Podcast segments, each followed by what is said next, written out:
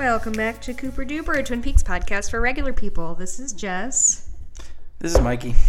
And uh, it's just the two of us today. We can make it if we try. Um, we are watching. Ninety-eight percent of the, these episodes by ourselves. You Well, yeah, it sound like this is unique. But we've done the last three episodes with guests or whatever, or four, or however many we've done. And anyway, it's just us. And Mikey, you loved this episode, or No, this is this is top to bottom my least favorite episode. So this you like less than the DK episode. Yeah, there's at least like some stuff doesn't quite hit the mark in that Mm-hmm. episode, and there's you know a lot of the Evelyn James storyline, which is dumb, but you kind of just tune that part out, and the Sure. rest of it there's good. There's very little good stuff in this episode. Yeah, I think there's like one or two parts that I actually laughed it's- at. it's the bringing back the the log lady and Major Briggs and Mm-hmm. the, the tattoo comparison thing, and that's about it. Yeah.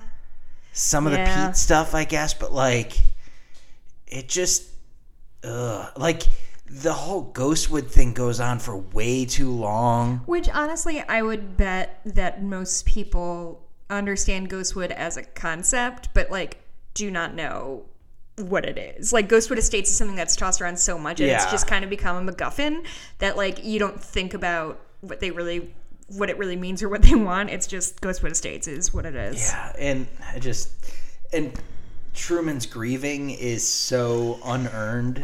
Like. And also, I never like I never bought that the, there was any passion between the two of them. So like they seemed like fuck buddies to me. if that Yeah. like it was just like she, it was it, it- his his over the top oh my god I'm so devastated acting Mm-hmm.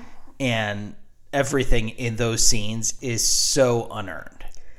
Yeah, and I think the problem I have with with Harry and Josie's relationship is it is a lot of tell don't show.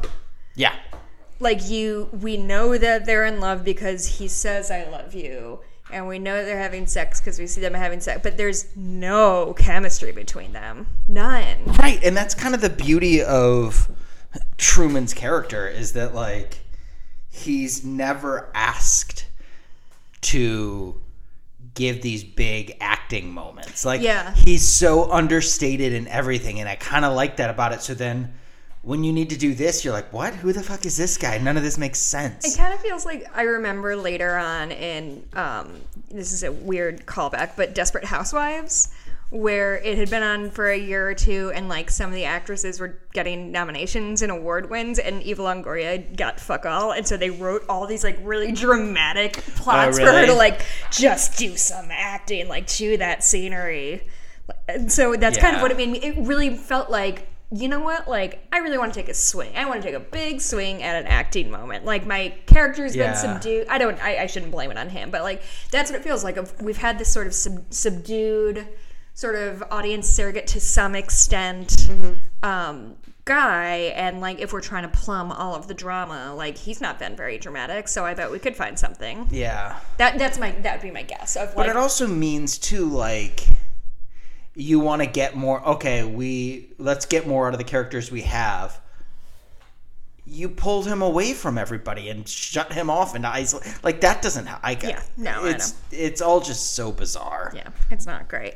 Uh, so this came out March 28th, 1991. It was written by Barry Pullman, who I'm not familiar He's with. he's written a bunch. Um, and James Foley. Is he This directed is- to Foley? Or is he related to like Foley art? Oh, right. Probably not. Um, he most famous for nowadays is he directed the Fifty Shades of Grey sequels. Oh, sure. Why is that a thing you know off the top of your head? I looked it. I looked him up. oh, Um, and but he did like Glengarry Glen Ross. He did some stuff. He he was Gary Glenn Ross? yeah he he was a, a working director, and you can see it. There's some there's some interesting directing choices, some camera movements and things like that that are noteworthy. But I think I even we joked about the so we've been watching these on disc, which mm-hmm. also mean we got to go into the log lady intro I got it. but we've got we also get a the what aired as the recap and they've always been previously on Twin Peaks, and they show you a few clips from last week's episode. This was This one was so weird. long. It was really long, and it was like it was Kyle MacLachlan narrating basically everything that's happened since Leland died.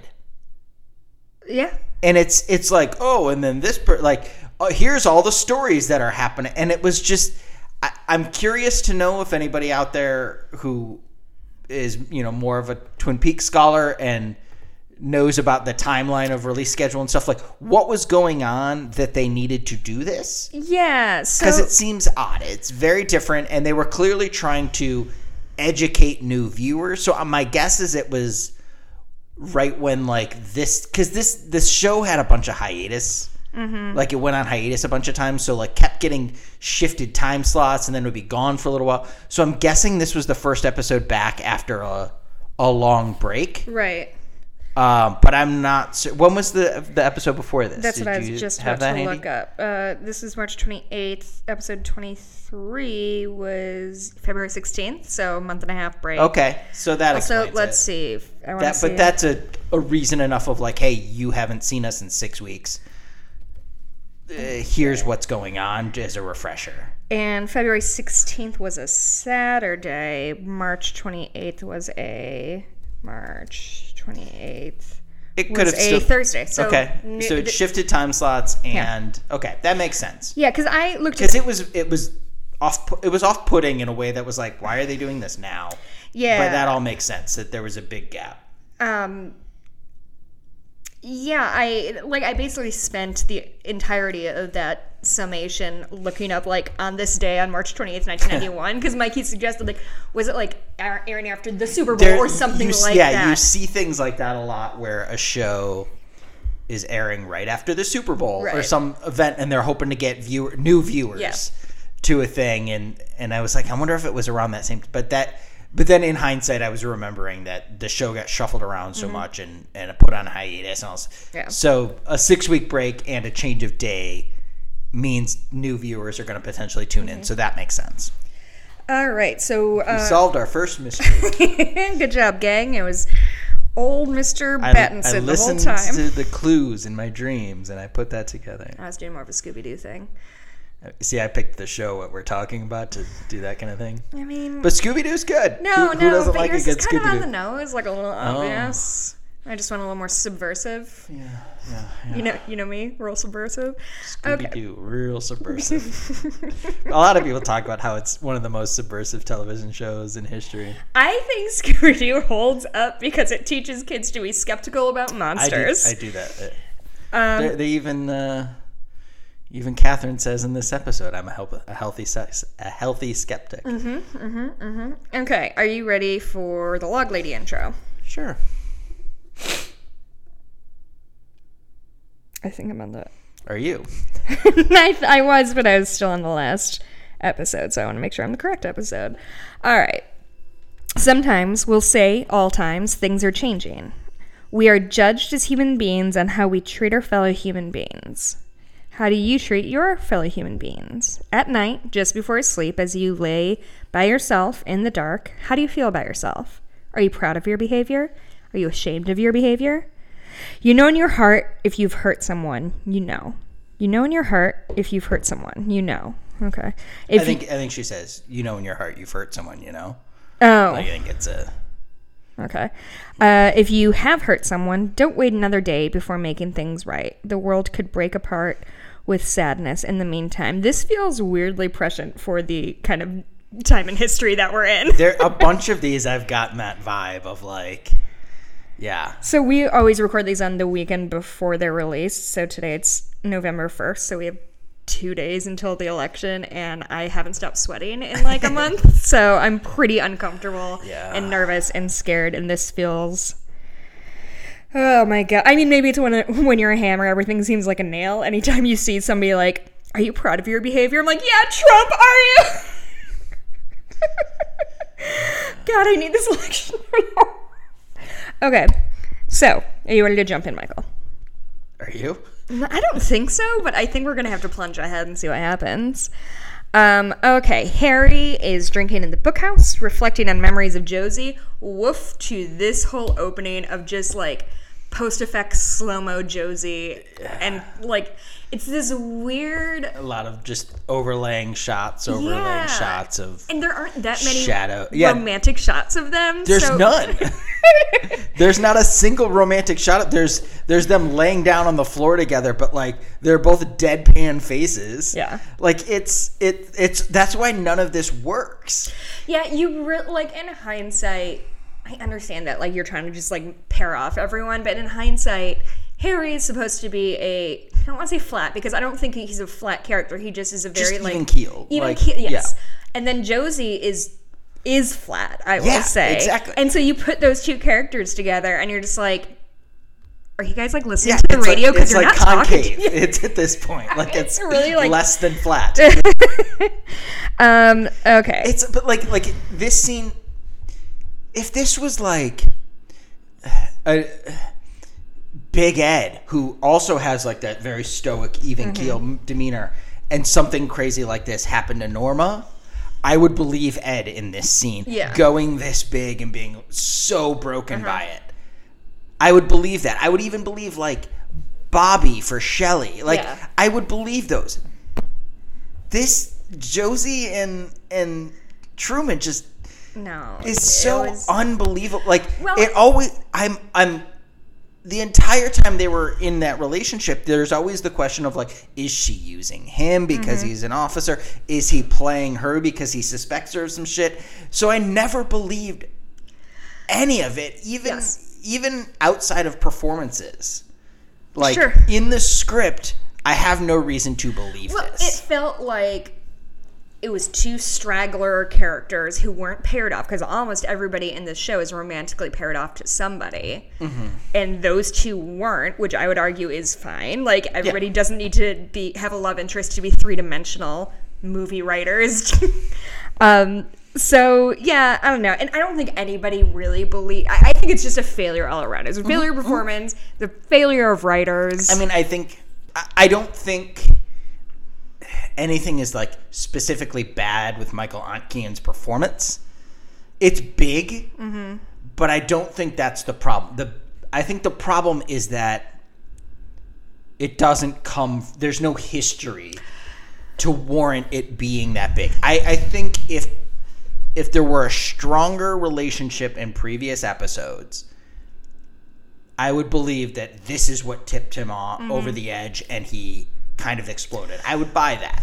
I don't because I don't think any of their relationship was ever warranted. Yeah, and that's not to say that we're anti big performances because if you look at Leland, he was at a hundred, Oh, a hundred percent of the time, and Yeah. I ate it up. Yeah. Mm-hmm. because it was earned. He played this like big character and Even everything. even a lot of like Wendy Robie stuff as Nadine, like Mm-hmm. a lot of that stuff is over the top. Dr. Jacoby is so over the top. I'm fine with it. Yeah, It You're right. because they seem within character, Mm-hmm. and even if it's oh a character making a a, a hard right turn Mm-hmm. or whatever from what they normally would be, that's fine. But it doesn't. This the catalyst doesn't seem true. yes, yeah, and yeah. I, I don't want to dwell on it too much, but hundred percent. Like, But we can't because what well, I guess my, like I wanted to talk about how like my thought and how Truman, after what we've seen so far, you know, we've seen 25 episodes of him, and so we kind of know how he responds to various situations. So. Mm-hmm.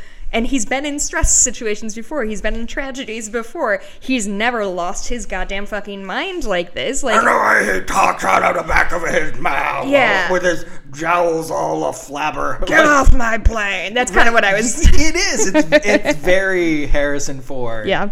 Yeah. Okay, we have to stop talking about this. Okay, Hawk brings in a special breakfast from Norma. Harry asks how things are at the station, where Cooper and the other lawmen have taken charge and given full attention to the chess game. Uh, Hawk leaves, and Harry pours another drink. I think it was this scene that has one of my favorite, like, hey, if we need shorthand for showing that a guy's losing his shit, we're gonna put a whiskey bottle in one hand and a gun in the other. And everybody knows what the fuck is up. And there's the weird spotlight on the table, but he's not in the light. Yeah. It's It's a metaphor, Michael. I can't explain metaphors to you. Um, all right, enter Annie Blackburn, who arrives at the Double R Diner, um, and she's introduced by her sister to Shelley Johnson. So Annie Blackburn is Norma's sister, who was in a convent for an undetermined amount of time. I don't know if you find out more later. Um, and she's played by Heather Graham. But you, what you also get in this scene, which I like, is a, a long tracking shot to establish her coming in, and in which you see that Major Briggs is there, Mm-hmm. and The log lady. I don't know if you see the log lady there or not, but she's there as well. But it's a, it it sets the stage for the better part of this. Mm-hmm. Yeah. Now I'm gonna try to be, you know, because I'm a reporter. I'm very serious about this. I'm gonna try to be objective, but I have to say I do not care for Heather Graham at all ever. But you you've never liked Heather Graham. that's what, yes, that's what yeah. that's what I'm saying. You- not just yeah. Annie Blackburn. I- I, do not like Heather Graham as an actor. You as I don't I don't know that like you've ever even tolerated her in anything. no, I don't know. You know why? Like- I know like- exactly why. Because Okay. she was in. Are you ready for this? Um, the second Austin Powers movie, and I Mm. loved that movie. But I always found her, even when I was like 13 or 14, like I just found her performance. I find her very dead-eyed Hmm. and very like false. She was in Scrubs, but like she was just around in a lot of things I really liked as a kid, and she was always in my mind the So was weakest Austin part. Powers your introduction? Yes. And then Scrubs, she played a love interest, and then I didn't see like, um, where she Roller Girl, the porn one. Yeah, Boogie Nights. Boogie she's, Nights, She's yeah. great in Boogie Nights. Um, I I, didn't. Uh, mean, Swingers. She's sure. but she like she doesn't have to do much in Swingers. She's just supposed to be pretty. Yeah, and maybe that's the thing about her is she's often cast as like the big doe-eyed love interest. Yeah, or or a ditz. Yeah. she's she plays that a lot, which is Yeah. a little bit roller girl. But I think you know Paul Thomas Anderson is a great director, and he Sure. gave her stuff to work with. Yeah. to to flesh out that character. Mm-hmm. Um, but yeah, I don't I don't have a strong feeling for Heather Graham one Yeah. way or another. You. It's not warranted. She seems like a really yeah. fine person. and I- it's just one of those Yeah, I, there's I've got you know actors actresses like Mm-hmm. that too that I just I don't know why I just am not interested in this person. yeah, like Joel McHale is somebody like that for you. Yeah, Like, I, I just I, not- I'm not selling what he, I'm yeah, not buying what he's selling. I don't know. Okay. Um, she, uh, she being Annie, Annie requests no charity from her sister. Um, they talk a little bit about to remind us that she's out of the convent. Oh, we haven't used money in a long time, and this, that, and the other. Um, Major Briggs calls his pie compelling.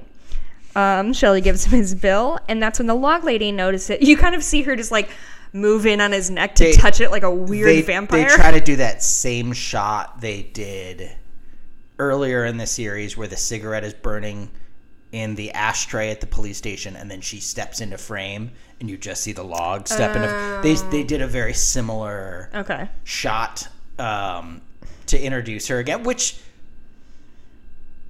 at least is like it. It, it perks me. It right so far in this episode, I'm checked out. I'm already checked out from from the title sequence in. I'm checked out. Mm-hmm. And when you're when this is your first episode back after six weeks, Oof. Yeah. that's brutal. That's a good point. And so to have oh boom, log lady's back. Sure. Awesome. Sure. We lo- everybody loves the log lady and she is never used. Right. So that's very exciting to see. Yeah.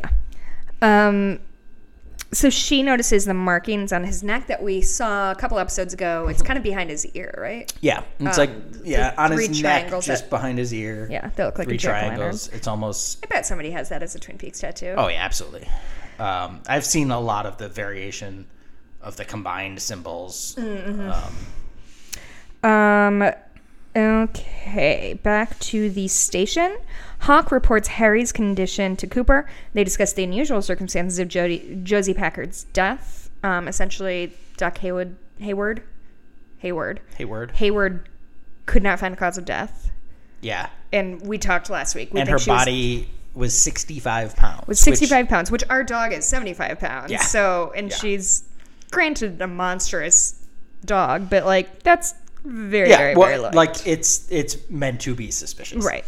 And that was another thing that you can glean from the previously on, which is weird, is because he mentions that he's like, oh, and, we, and they and after business dealings, and they go and Josie had died presumably from fear, and like they put that out there because I think people didn't get it, Yeah. or is that what we're supposed to get? Yeah. Or what? But like, Like that's what I think. Is that what they meant? yeah, I don't. So now they're based that they basically like kind of retconned. Right.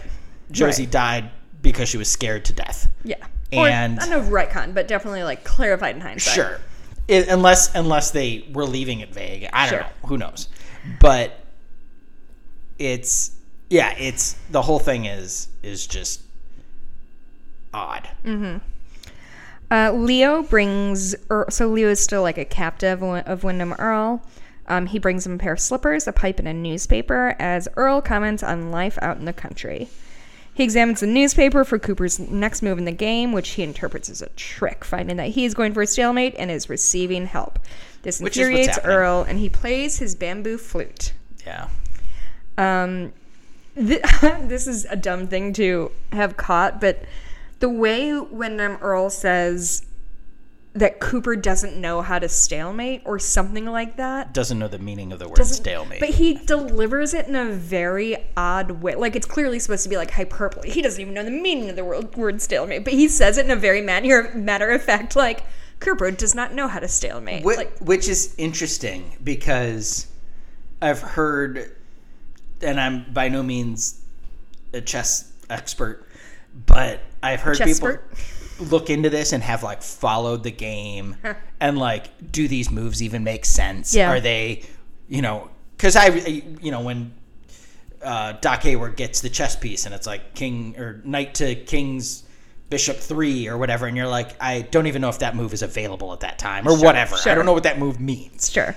But someone actually did the whatever. I've seen it sat down, and one of the things that they talk about is I don't remember even where I saw this. I wish I did. I would give them credit, but it's not even a stalemate game.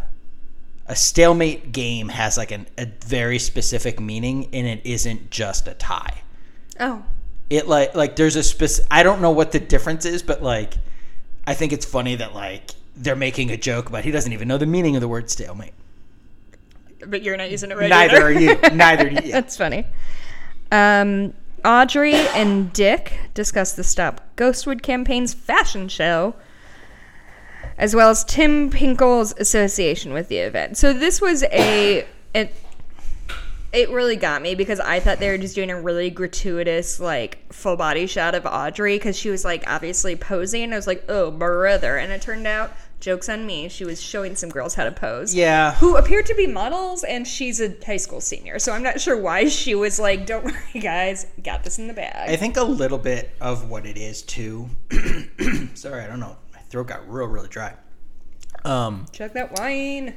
it all a lot of these characters that are important, they needed to reintroduce. Oh, okay. So I think this this slow pan up Audrey of like, oh, she's the sultry. Right. This this this. yeah, this is somebody. Okay, this person got a big long intro shot. She's important, and she's sultry.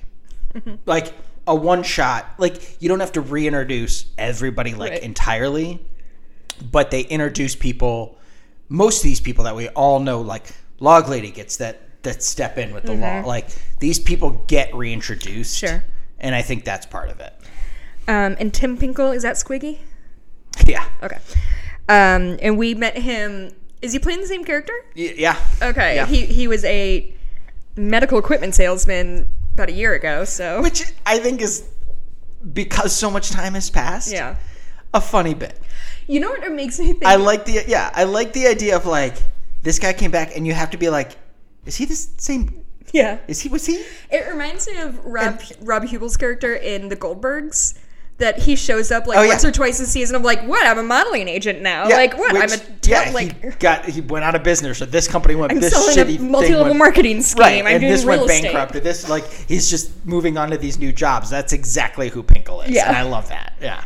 Um, Audrey and Jack plan on going. They also had like To a a- good exchange, which I liked. Act, which the the exchange between Pinkle and Tremayne, where he Pinkle shows up with like the stuffed um, Rat, not rat.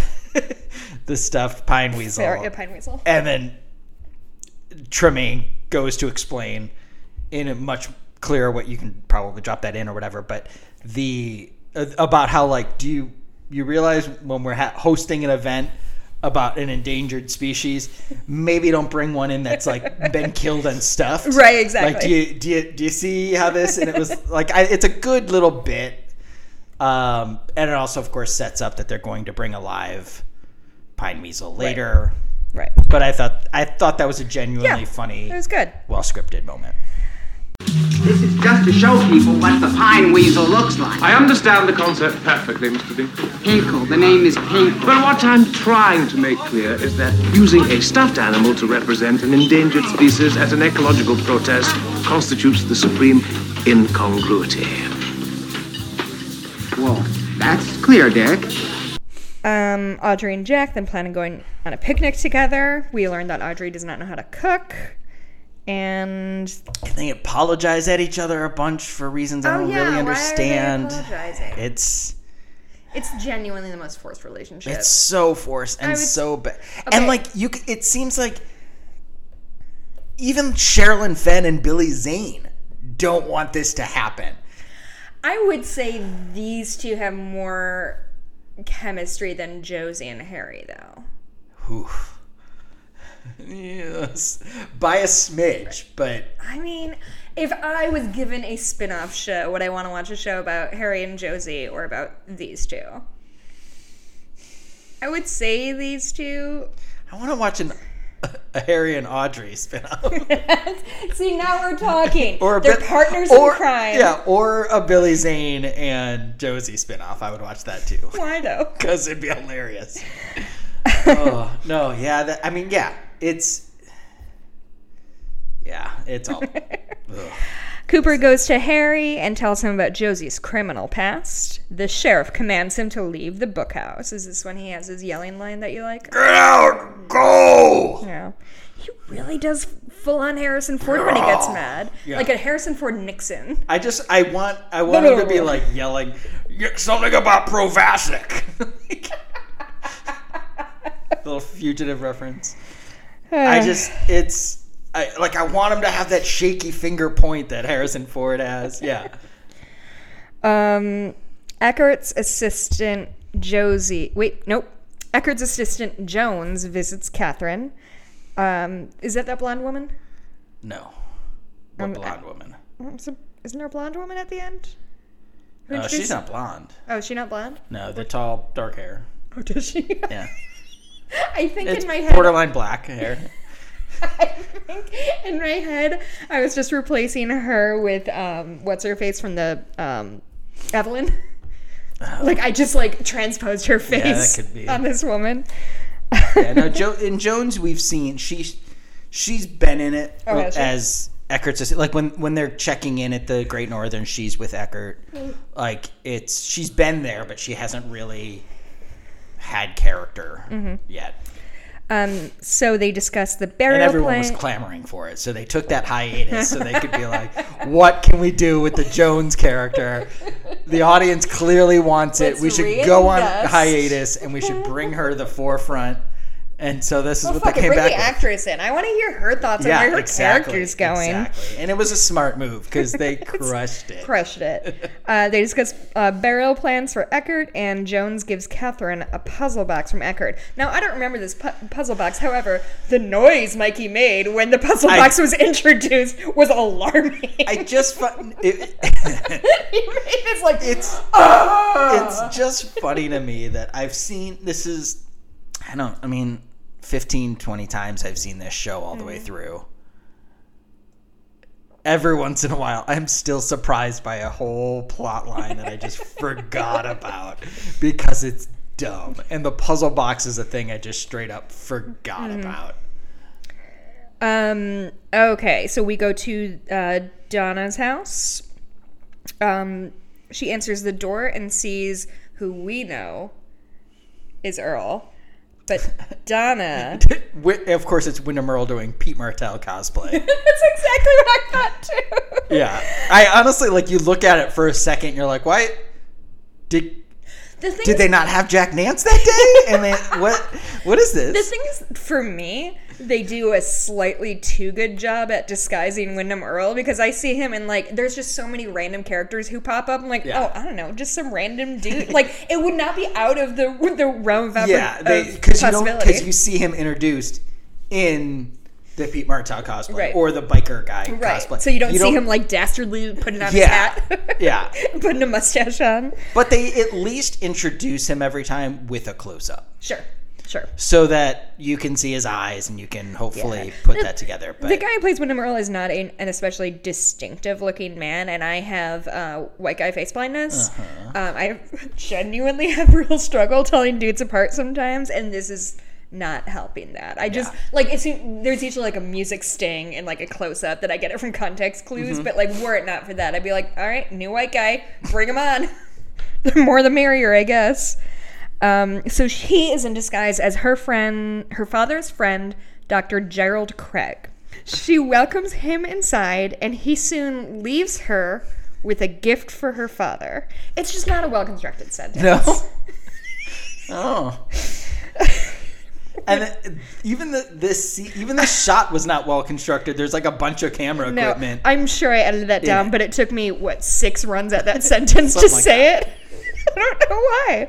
Uh, Pete uses various chessboards to figure out the stalemate game to lose no pieces. this is a good scene. Love this scene. This is a fun scene. Um, but it's fun. and maybe and maybe just a okay, fine, regular medium scene yeah, that seems incredible in context with the rest of this episode. it does remind you why you like this show so Yes, much. yes, that's exactly what it is. And and I and I do. I love this scene Mm-hmm. I- because of that. Um, so Pete again. Even though Pete's makeup is prominent. yeah.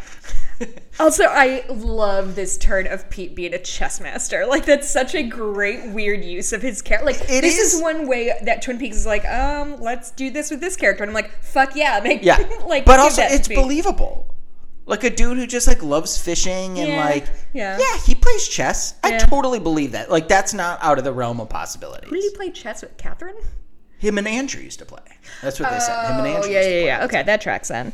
Um, I really like this part. Um, so anyway, so so Pete has found a way to um, to cause a stalemate without losing at least six pieces, which translates to six people dying. Andy and Lucy are off in their corner. Also, we haven't seen Andy and Lucy together that Yeah, much this season. Um, Andy and Lucy also play a game of chess and have a small argument over Andy not realizing that the knight, the knight must move with the quote hook thing. You can't do that. My students. Mr. Martell, Andy moved his knight without doing the little hook thing. You don't have to do the little hook thing. That's optional. Andy, uh, the knight has to do the little hook thing. Every time? It's a privilege. No one else gets to make that move. Okay, Mr. Martell. I guess some people don't know quite as much as they think they do. Check. And So good. It's it's the best. The best is because you don't.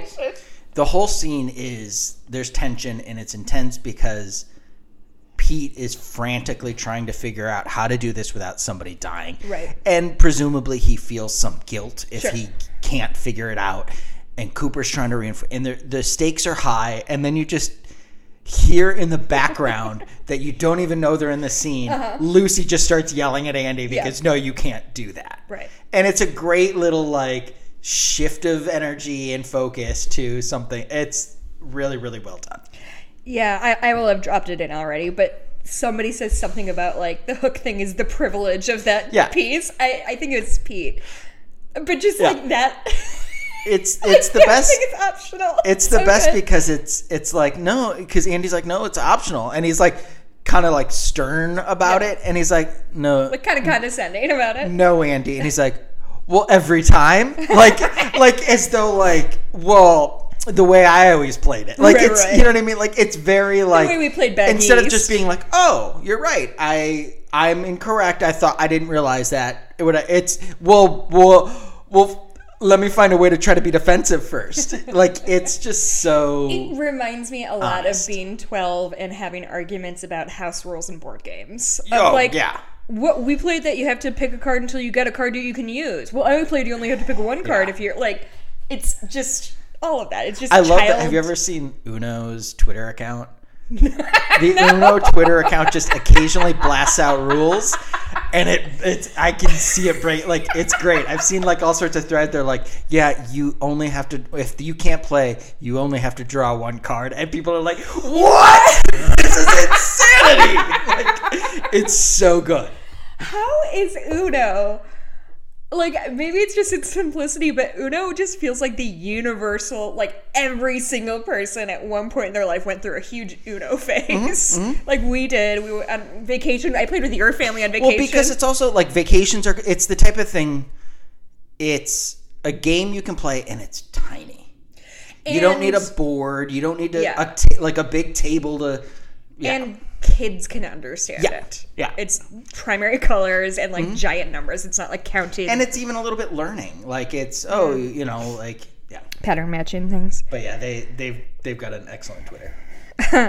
Um, Major Briggs and the Log Lady arrive at the station. Have Major Briggs and the Log Lady been tied together this much the whole time? I feel like like this season they tend to appear together. it's because they're both redheads. No, but they're the. Thank you for indulging that question, though. No, good, good thought, Jessica. Well, I I, was- don't think that's it. I was- but I'm used to starting my sentences with no, but it's sort of the antithesis to Second City over here. Um, but uh, they they've both been consistently the two uh, paranormal or oh yeah, you know totally like they're sense, they're they're they have otherworldly connections Sure. so presumably those need to be a hundred percent. linked to each other Cool. So, um, Major Briggs, Log Lady discuss with Cooper their respective markings that they received from their respective disappearances. Margaret, respectively. Margaret's having occurred when she was seven years old. She noted that she heard the call of an owl during this experience and heard the same when her they, husband they died. dive in uh, the secret history of twin peaks the mark frost book they dive into this a lot Oh, which yeah? is a really really cool part of that whole story is like them diving into like newspaper articles and quotes from margaret when she was like seven and stuff like that of like this is the story that supposedly ha- happened on this big camping trip and they really dive into that which is which is a really cool Hmm. That's fun. part of that book i think Jack sings to Audrey on their picnic. Now, I'm going to take this one first, Michael. Um, as a human woman who has been sang at multiple times, it's the Oh, dear God. I'm so fucking worst. It's the literal worst. You know what's the worst part about it? Eye contact. Don't like it, don't want it, don't need it. If you're to play me a song, I want to sit maybe First of all, I don't want to be there. Second of all, I want to be maybe next to you. I don't want to be facing you so you can gaze into my eyes as you sing to me. Fuck that shit.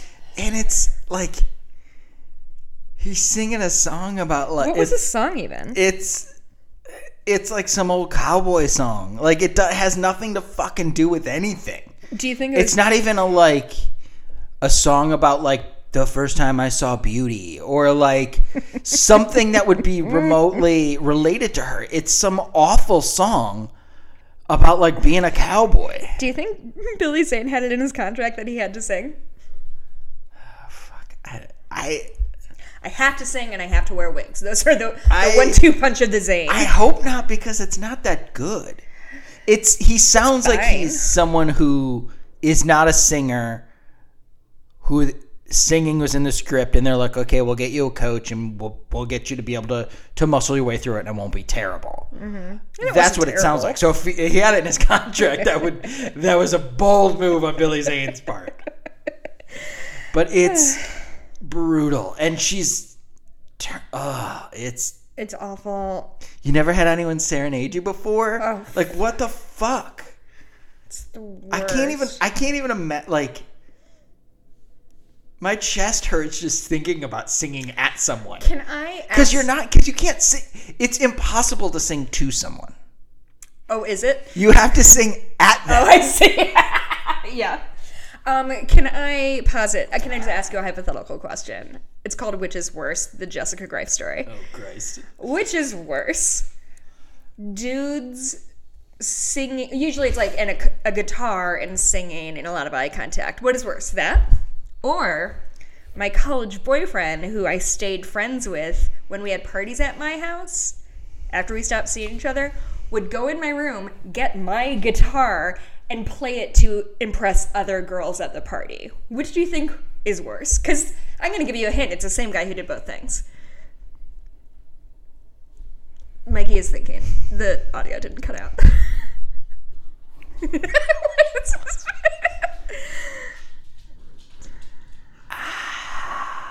I'm not going to cut any of this. Everyone has to sit in this with you. It's. I'm going to say neither are good. right. God, Which Mikey. Mikey, which is I'm worse so from whose perspective? from me. Everything's from my perspective. Okay, then him singing at you. Is worse from my perspective. Yes. Okay. Because at least, I mean, the worst part is that like you kept inviting him back. Well, he was in our friend group. Yeah. Still, you. That's a little on you. That's a little on you. You know what? You should treat him with some respect because when you and I started dating, he called me and gave I me know, the I've I been know, in love with you this whole time, and I picked you, Michael Grave. I bet I would have a weird guitar podcast with him if we got married. Oh God, he'd be such a bad husband. Whew. Sliding doors, you know. That's worse. That movie is terrible. I've never seen it. I kind of want to because it's always they always talk about it in like pop culture. I get the gist It's one of of those that like there's a handful of movies that I always think are a really really clever idea and then I get angry because the person who used the idea used it so poorly. Sliding Doors is one of them and I always thought um, What's Up Tiger Lily, the Woody Allen movie where he took a foreign film and then just wrote a new script and redubbed it with an entirely new premise mm-hmm. was a clever idea, but I wanted to see like Mel Brooks do that. Yeah. Or somebody funny. You know what I mean? Like I there's I think that that's a concept that was clever that could have been done. funny and also someone who's not a sex criminal. Yeah, sure. Oh, Mel Brooks. I know. Wait, he's still alive, right? Yeah, but Oh, you just scared I just me. I love him. He just is he's been po- like posting shit with his I son know, and stuff Nex. and he's Carl Reiner just died, which God, doesn't that like break your heart for him? it- they yeah. were the They were best, best friends. I my one of my all-time favorite stories is them the- the thing the about perimeter? yeah I think we've it's- talked about they this they show get already. together like they would get together once a week and they'd have like they have a housekeeper who would make them lunch like sandwiches or whatever and they would watch a what they called a secure the perimeter movie which is literally just any movie that they can find that they've never seen where they can look at they can read the description and look at the box cover and be like yeah at some point somebody's going to say secure the perimeter And the the secondary one on that was you look like hell. uh no or get some sleep. yeah you, yeah get some rest get, Get some, some rest, rest. It was you look like hell. Yeah. Which would But- also be but good. the same idea like they find those movies and then and then Mel Brooks and Carl Reiner just sit and watch those movies. Bless like I just love the idea of these two like 90-year-old men sitting watching like really bad action movies. Mm-hmm. From what I can tell, those two were just the definition of wholesome masculinity. I really, I really liked their friendship. Um, whew, we got a little far afield of what we were doing. yeah, but it was so much better. Jack sings to Audrey on their picnic, and she expresses the belief that nobody truly knows her, and he expresses his interest in her. And I think this is when they smooch. Unclear. Okay, next scene. Doctor and Eileen Hayward arrive home from the grocery store. I'm sorry. Do couples grocery shop together? Is that a thing couples do? Should we grocery shop together? I like grocery shopping by, by myself. Don't come with me. I know, sometimes whatever. They they got one bag worth of groceries, so Did I have a baguette? maybe sticking out of it? I forgot. maybe he has maybe he has to help her because she's got her the wheelchair. Mm, mm-hmm, mm-hmm, mm-hmm. Um, Donna tells them about Craig's visit, which which they say to be impossible because Craig died years ago. I actually liked this little turn Yeah, this is good. Because that meant like it wasn't it wasn't just a random name. It was somebody from his past. He'd done Yeah. research. That was good Which which those are the elements of Windom Earle I think are excellent. Mm-hmm. And it's it's the meticulous, like he's done his research on Mm-hmm. every fucking thing he's doing, and I love that yeah. about Windom Earle. I hate the the like pajama wearing goofiness. Pan. Um, Eileen calls the number that Earle left and learned that it was for a cemetery. I thought that was another cool Yeah, touch. I thought that was great. really cool. Um, Doc, And, and you're bringing in Mrs. Hayward again. Like I was happy to see her. she's been. I mean, she becomes a, a prominent character in the next several episodes, but she gets a whole arc. Mm-hmm. Um, but it's nice to see these people come back in again. Sure. Um, Doc Hayward opens the gift and he finds Earle's next chess move, which he leaves to go deliver to Cooper. Now we're over at the uh, Hurley's house. So Dr. Jacoby, Big Ed, and Nadine are sitting there. So I, I loved this dynamic. So it's Dr. Jacoby kind of, um, what's the word when you're moderating? It's kind of moderating. And Big Ed is trying to say, like, basically they're trying to convey to Nadine, who thinks she's 16, that they're quote unquote breaking up, but they're actually getting a Well, divorce. It's because in the previous episode, Nadine said we're breaking up. Mm-hmm. And that's when Ed ran or ran to Right. Norma, and now Ed is taking that and saying We're gonna get divorced. you I- started this. Yeah. Like we're this means something. Do you get that? Mm-hmm. Yeah. Ed, you are so serious. These are the dating years. You're acting like this is some really big deal. Doc, Ed, there are no secret tricks or magic words. It's it's like the dissolving of, of scar tissue around a wound. She'll start to see reality again when her mind begins to feel safe. when will that be? I can't say. That tissue's packed in there pretty hard. Okay. Well, one thing I really don't want to see, Ed, are any incidents with Mike. No jealous rages. Well, maybe just one. I give up. Nadine, you and Ed are about to get a divorce.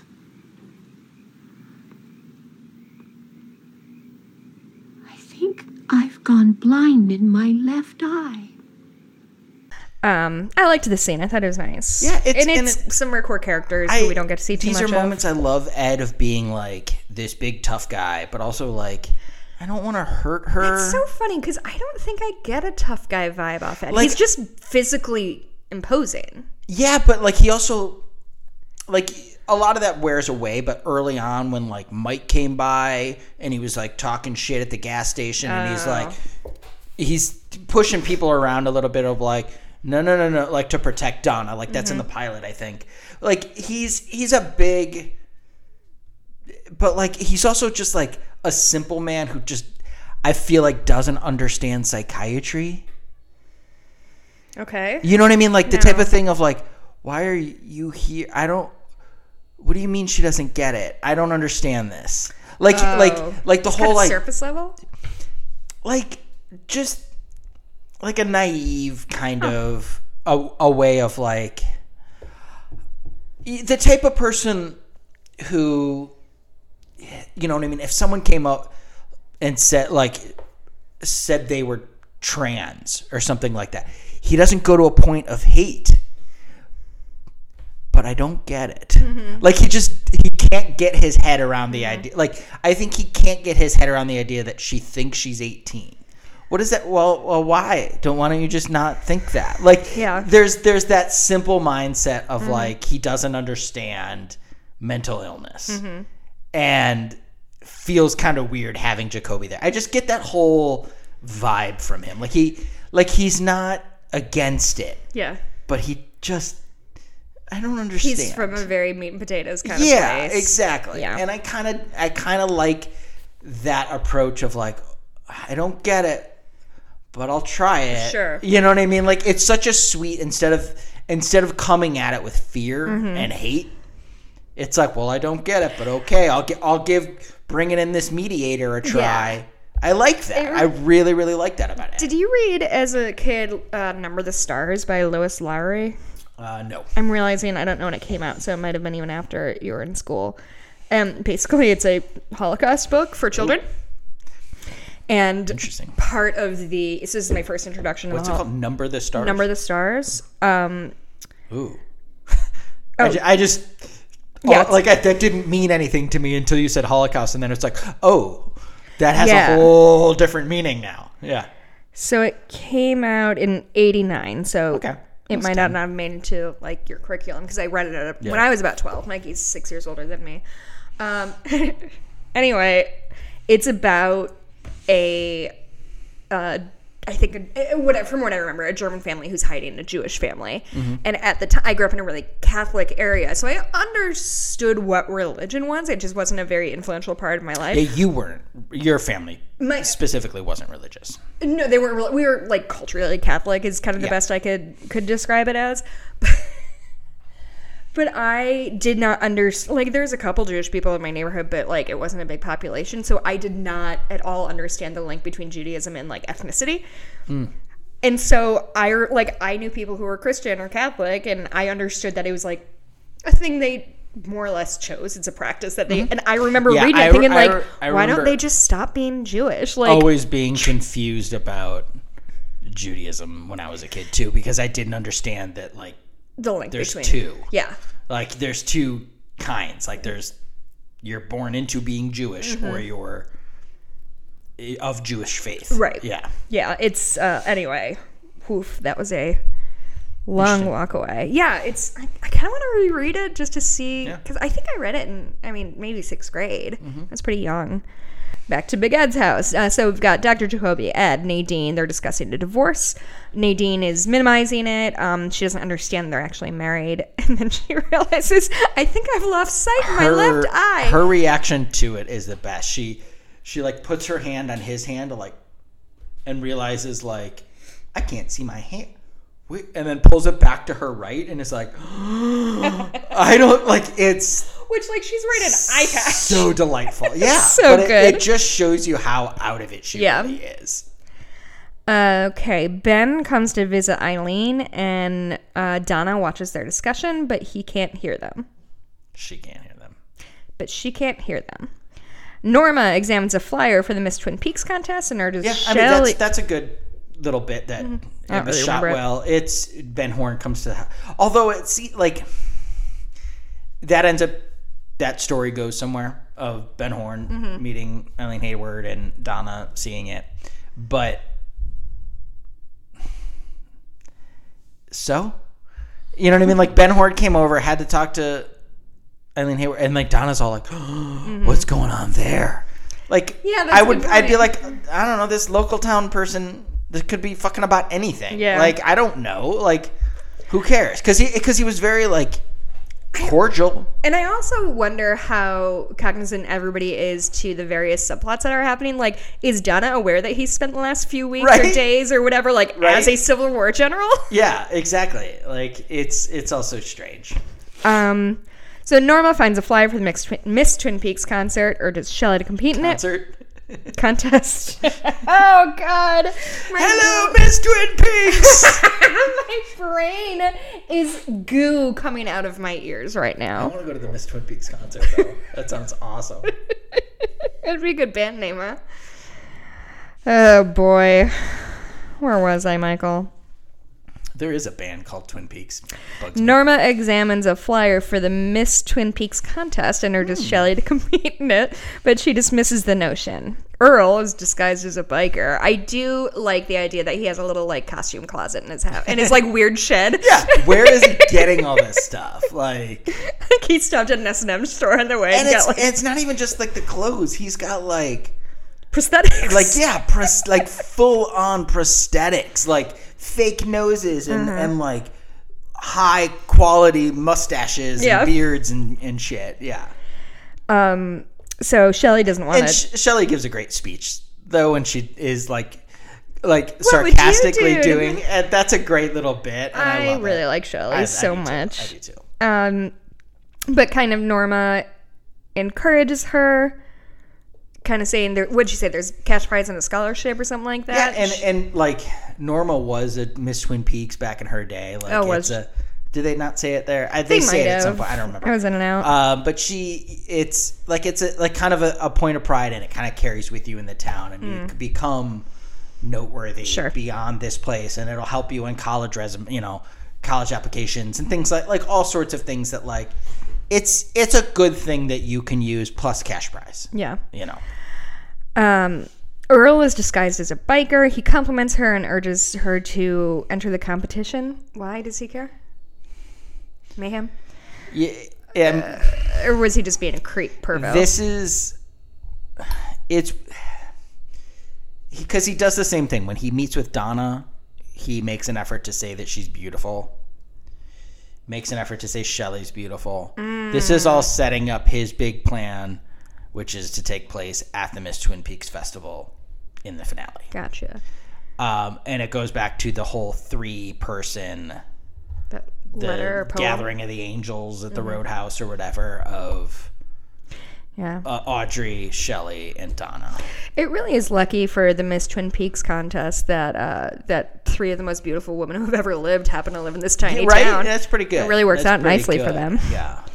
Um, okay, Cooper enters, uh, and he meets Annie. Finds an immediate interest in her, which I always find annoying in shows when like somebody walks on screen and the the character is like, I mean, auga, auga. if that person were Shelley or Audra, Aud- Audrey or Norma or not Heather Graham, who in this scene is even like dead. Like even when she's like leaving, she's like, he does his like cute Cooper like, Yeah, ah, the coffee's perfect and whatever, and she's like, not interested. okay, dude, and just like walks away. Also, like in her defense, like this felt like the worst iteration of like that Cooper charm. Like it feels Sure. very put on. Like when he when he does it in the first or second episode or whatever, and does the hand hold on Mm-hmm. his hand thing, and he wants to taste it. It's so charming and weird and funny. And this just felt like. Oh, here's an affectation I do. I bet Sure. she'll find it charming. It's Yeah. like a fucking guy walking in with like a monocle. Like she'll ask about this for sure. um. Uh, But the takeaway from that scene too is that he sees the scar in her Notices wrist. a scar on her wrist, like right below, as if she had like cut her wrist across the, which isn't the most effective way. Everybody who's We're not knows here to that. give suicide tips. Um, he tries the coffee, tells her that she made it just right. Um, Earle then leaves. He had seen um, he had seen Cooper. He leaves. Hawk arrives, tells Cooper that there's a problem at the bookhouse, and then we do some acting work. Cooper and Hawk go to the bookhouse where Andy is waiting after Harry has thrown around nearly every piece of furniture in a drunken How long is rage. this episode. We've got two more paragraphs. I just if this feel, it just all seems. This episode feels like a lifetime. and nothing really happens. Is the Right. pro- like it ended, and I was like, "Oh, was that a conclusion? Like, what a terrible. was there a beginning? comeback from hiatus? Was there a beginning, middle, and end to that episode?" Um, Cooper urges Harry to hand over his gun. Oh, this is the scene when he has the gun Yeah. in the in the whiskey bottle. And he's like sitting atop some weird tower of Yeah. furniture that he built, and it's like a poltergeist. He like puts all the chairs on top of the table and sits on it like a throne. Um, Harry refuses and he begins to speak about how Josie managed to improve everything in his life and he regrets in not taking her away. like what? That's what Give me one tangible fucking example. Hell don't show. I mean, he's getting laid, so that probably made his life somewhat better. Um, Cooper embraces Harry and calms him down. That's the only thing that makes that scene. Love worthwhile. these boys hugging. Love That's the these only boys thing that makes this other. scene worthwhile is like the wholesome, just male Mhm. connection of it's fine, buddy. It's Yeah. okay. You can be upset. You can be angry, but Mhm. don't be stupid. Yeah. Like, yeah. Uh, Cooper and Hawk put Harry to bed. Um, I okay. I feel like this is a bad episode, but there's some really lovely bits because Nadine and Mike then go to book a Mm-hmm. room at the Great Northern. This was mm-hmm. so good. They genuinely, look, especially Mike, looked like two kids on top of their shoulders in a trench coat. He's wearing this hat that is absolutely absurd, and Nadine is wearing sunglasses inside over her eye patch. And for some reason, that made me laugh so fucking hard. and and then the the fucking hat from his like schoolmate. what the fuck is? It's like a, a bill that's like a foot and a half long and like Oh, yeah, yellow so- and cocked to the side, so, all super so they're weird. Dressed up going- as quote unquote adults, which is Ugh. a, a funny concept like of an yeah. adult thinks she's a child dressing up as an adult. That's funny. That's just good Yeah. humor. And then two of Mike's classmates watch it, walk in, and it's two young women. And they are dressed so aggressively 80s, like it feels like It's no, it looks. They're they're dressed like members four and five of TLC. TLC opened up to like a couple of white Yeah, chicks. Yeah, like, like, we're gonna start bringing in a couple of white people. We got these two girls. They're gonna be Look. TLC. Okay, like Ophelia and Karen. Yeah, The two- exactly. the two- and she's got this big yellow hat. Like it looks. and the bill is Oh my- genuinely a foot long. Yeah, it's, it's so long. It's insane, and like it's like they like. I, my assumption, in in an effort to rationalize this insanity, I'm excited to hear this. is that the because uh, Mike and uh, Nadine are kids, quote unquote, trying to be adults, but also are 35. like, like Mike is 35. So, like, because of that, they wanted these other girls to make sure they looked childlike remember that, yeah. Remember like like kid. these two have to out the gate look like children Mhm. considering that they're also probably 30 you know what i mean? Like like the way all of all of our cast is in high half of our cast is in high school but all of them are full grown adults. I wanted them to put like a little propeller cap on. exactly. Like it's a baby. it's it's like one st- like they started there and it's like mm, slightly too much. Can we do just a yellow hat with a really big bill? Like it's one step back from like one small step back from that.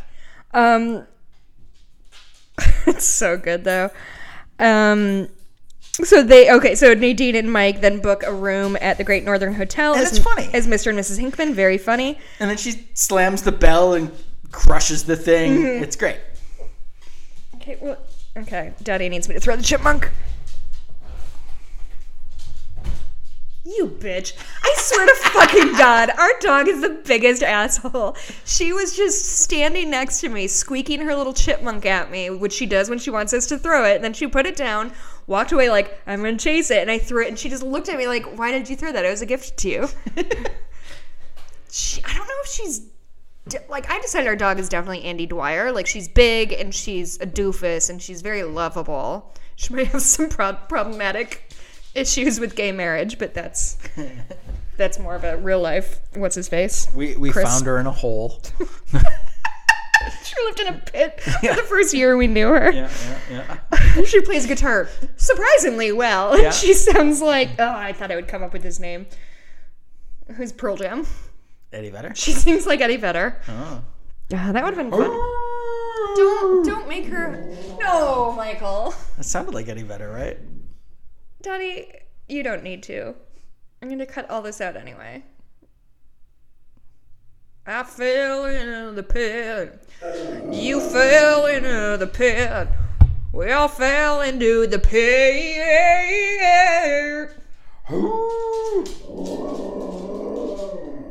It's not even a good howl. It sounds like a ghost.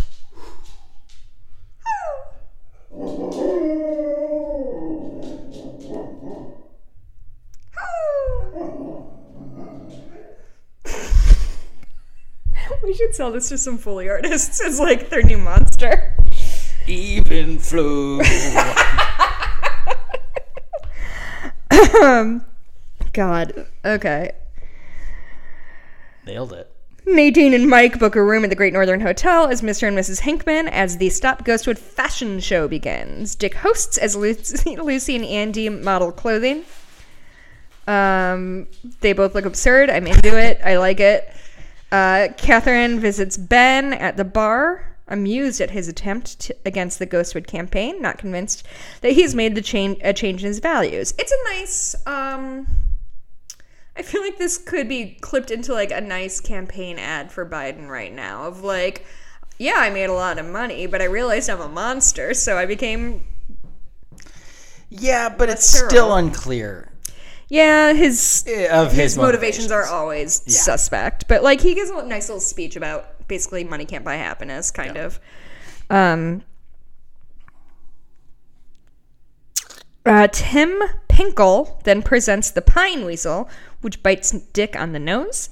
This causes chaos, ending in Audrey falling into Jack's arms and they share a kiss. Okay. It is, it's like a ferret, we established. And ferrets aren't terribly big. They're pretty. I mean, they're long, but they're small. They're like the size of like Daddy's weird squeaker, like long toys. I don't know if I saw a ferret get loose, I would scream and stampede for the door. Uh, I mean, it's. I think this rats are smaller than ferrets, and I think people do that. But if somebody's holding a rat and it gets loose, The problem is it, it bit this guy's his nose is spewing blood, and then Yeah. it starts running around all over the place. You don't know the thing's rabid. Yeah. that makes sense. It goes on for way too long. truly does. Although I will say, I wish I had a little leash on him. this is a new song. This is a new music cue during this scene, and I kind of like this song. Does the weasel get its own music cue? There is there's a new song notice. for the weasel, That's which funny. is I think a thing that has shifted in the last few episodes, including this one. The music is not just someone bought the Twin Peaks Volume One soundtrack and it's just like this song, use this song, Mm-hmm. Yeah. use this.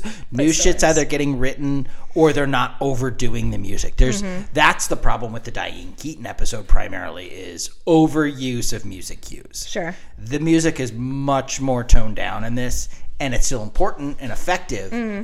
but it's much more toned down Yeah. So Audrey and I don't understand how Audrey falls into his arms the way she did. Did she fall off a stage? yeah she was on the stage Into his arms. Okay, and then they smooch. yeah Which whatever. Um Jones goes back non-blonde Jones apparently goes back to the bookhouse where she incapacitates a bookhouse boy and joins Harry in bed. And that's the end of that episode. yeah huge cliffhanger I was like, because even before like the credits came up, you were like clearly ready to like you knew it was done, and I was like, is he going to the bathroom? Like, there's clearly still another scene left in this show. Why would they end it on this nothing burger of a scene? And yet here we are. yeah it's like really and truly there's about six minutes of decent stuff in this Mm-hmm. episode it's the chess scene with andy and lucy it's the um uh, major briggs and log lady stuff. I'll even i'll even put in the the like norma shelley and annie stuff. I don't mind that. At You- least that feels like Yeah. it's something. relevant.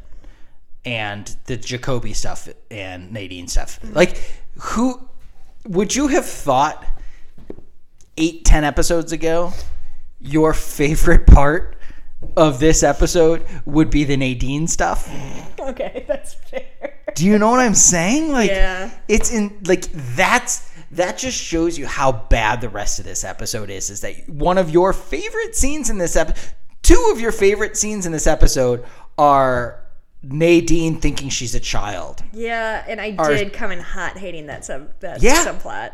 That but that's that's how that's how far down Right. this some of this stuff has gotten and it's not even like oh like the Eckhardt stuff was a little boring and weird and kind of whatever i, I Mm-hmm. Like some kind of the stuff in this out episode made us like verbally like, oh, There's like it's just that the save Ghostwood thing is like a 15 minute scene. it's so long. It's- and it has so many people we don't care it's about. yeah, it's Truman grieving in an unearned way for 15 minutes in Mm-hmm. three or four separate scenes. It's so ugh. Yeah. I think the next episode is slightly better, Mm-hmm. yeah, on par, and then after that is when it starts climbing back up. Okay. Uh, yeah, yeah. None of it. Was, a lot of it was very, very bad. I also, I mean, maybe it doesn't help. This is 1991, so for me, like the a dude experiencing tragedy and just gets shit faced and violent to me is like, okay, yeah, we get it. Men can't handle emotions. like, Yeah, and especially like a guy who seemingly has been able to yeah. control his emotions. There's not. You're right. It's Your introduction to him is telling like Andy, like, "Come on, Andy, is this gonna happen every time?" When mm-hmm. he's Andy's crying because he sees Laura's body, mm-hmm. like, you get you. This is the job, man. Mm-hmm. You got it. You got to toughen. And now all of a sudden, he's that guy. Like, Yeah. it just doesn't work. Yeah. Not into it. and then and then yeah, this continues a little bit next episode, and then he's fine. Perfect. You know. He needed he needed a day and a half. Okay. Um. Any other closing thoughts on the show before we let people go? um, I don't know. Real compelling end, just like this episode. All right. Bye. Thank you for listening to Cooper Duper, a Twin Peaks podcast for regular people, hosted by Michael Greif and me, Jessica Blumke Greif. Our podcast logo is by Foraker Creative. You can follow them at Foraker Creative. Our theme music is by Brad Chaktis. You can always email us at cooperduperpod at gmail.com. Please go on iTunes and leave us a positive review and tell a friend. We'll see you next week.